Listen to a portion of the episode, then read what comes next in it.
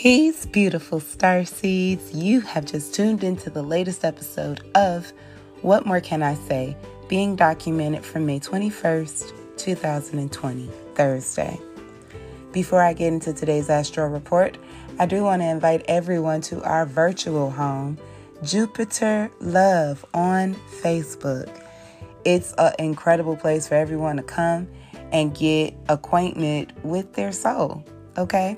Every evening at about 7 p.m. Pacific Standard Time, we have a Facebook Live.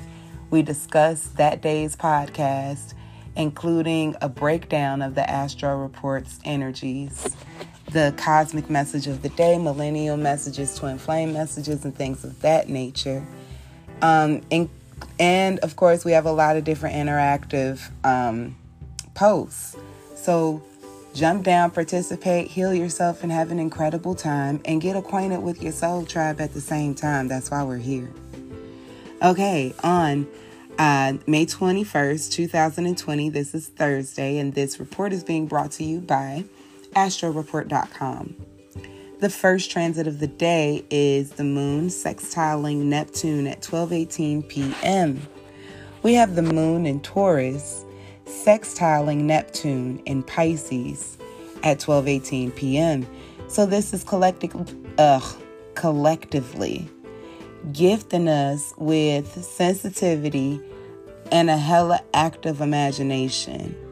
Um, our spirit is impressive, so you know our sense of belief is alive and well. So our senses of empathy, being able to look at another's perspective and maybe feel a bit of what they're feeling based off the truth that they're that they're sharing. Um, that's the act of empathy, and it's on a whole nother level with this transit.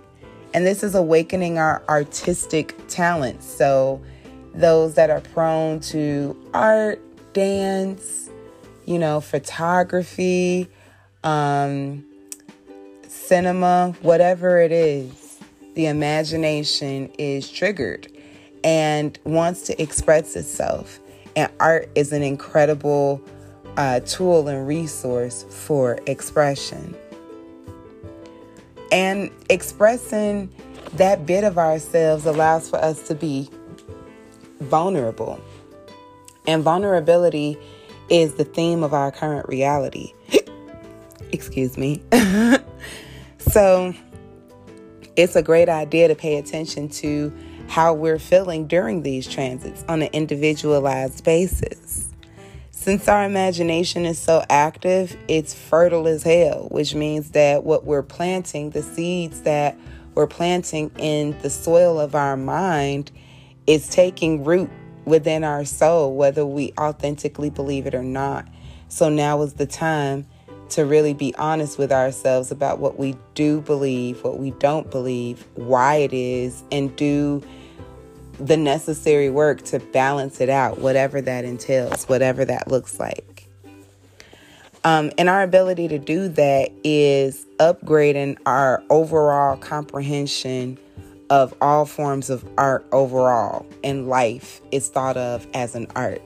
So it helps uplift and update our comprehension of life.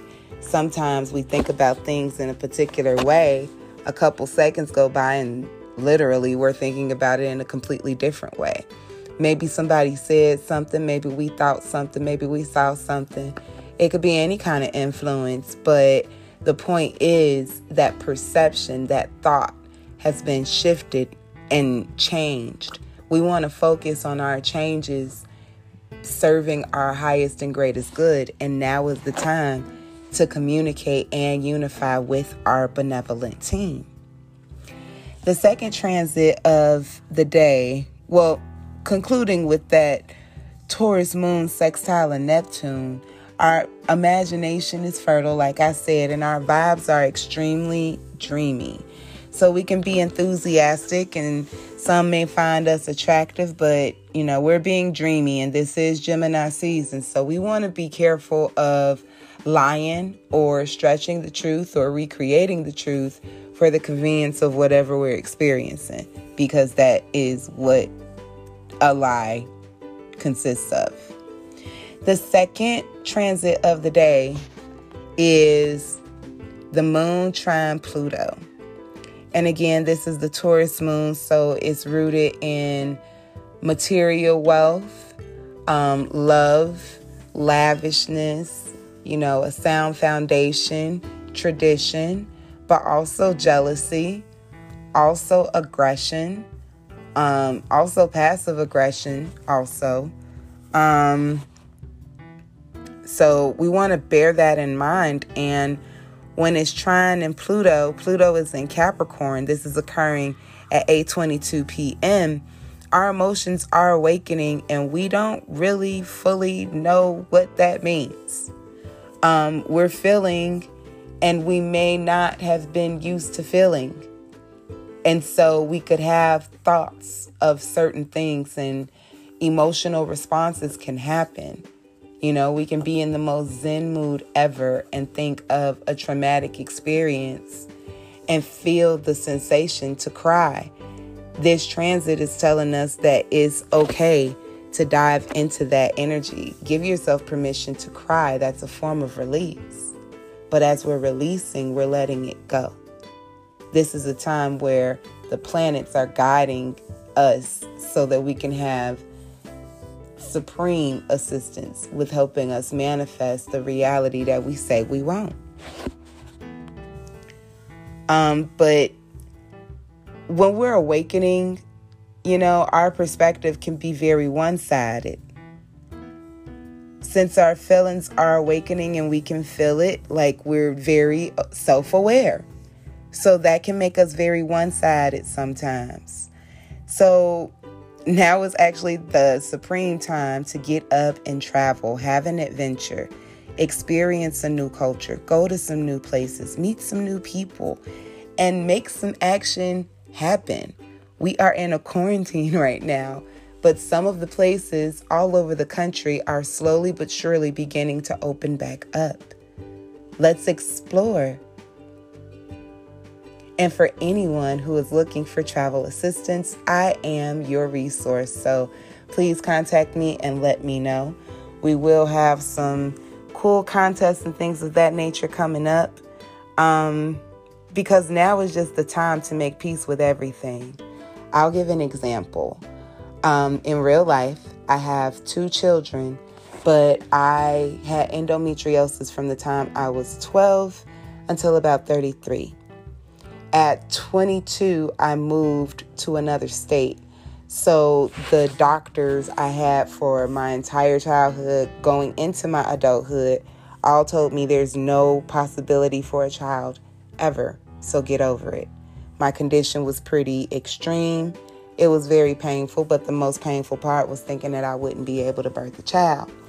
Move to another state, encounter another doctor. He presents another reality. We have a surgical procedure and it led to the pregnancy.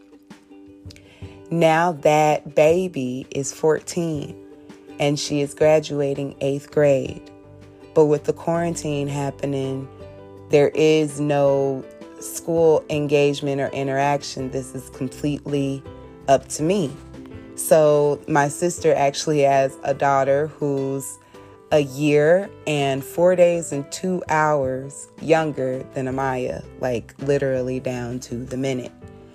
Um, so we're getting together and we're doing some cool things for our children over the weekend. And I encourage for you guys to just look at the social media accounts that we share because I will be sharing our adventure. Now, with us having these cool experiences that we're creating from our reality, we are still dealing with emotionally dense realities. And me knowing about these transits help us navigate our natal charts a lot easier. So when heavy feelings arise, they definitely arise. You know, we're not running away from what it feels like when we need to cry. We're not running away from what it feels like when we need to express anger, when we need to just communicate whatever the feels are. And we're not afraid to stand up and do the work so that we can heal and elevate. And I think that's such a powerful movement that is being led by the millennial women within my family. Um, and it feels really dope for me to be one myself. So, that being said, I want to conclude with just inviting everyone over to Jupiter Love over on Facebook. We're doing a Facebook Live tonight at 7 p.m. Pacific Standard Time, and I'll dive in a little bit deeper into how we can create magic in this quarantine time, regardless of our circumstances. In the meantime, continue to manifest responsibly, guys. All right? Uh, much love, much light. What more can I say?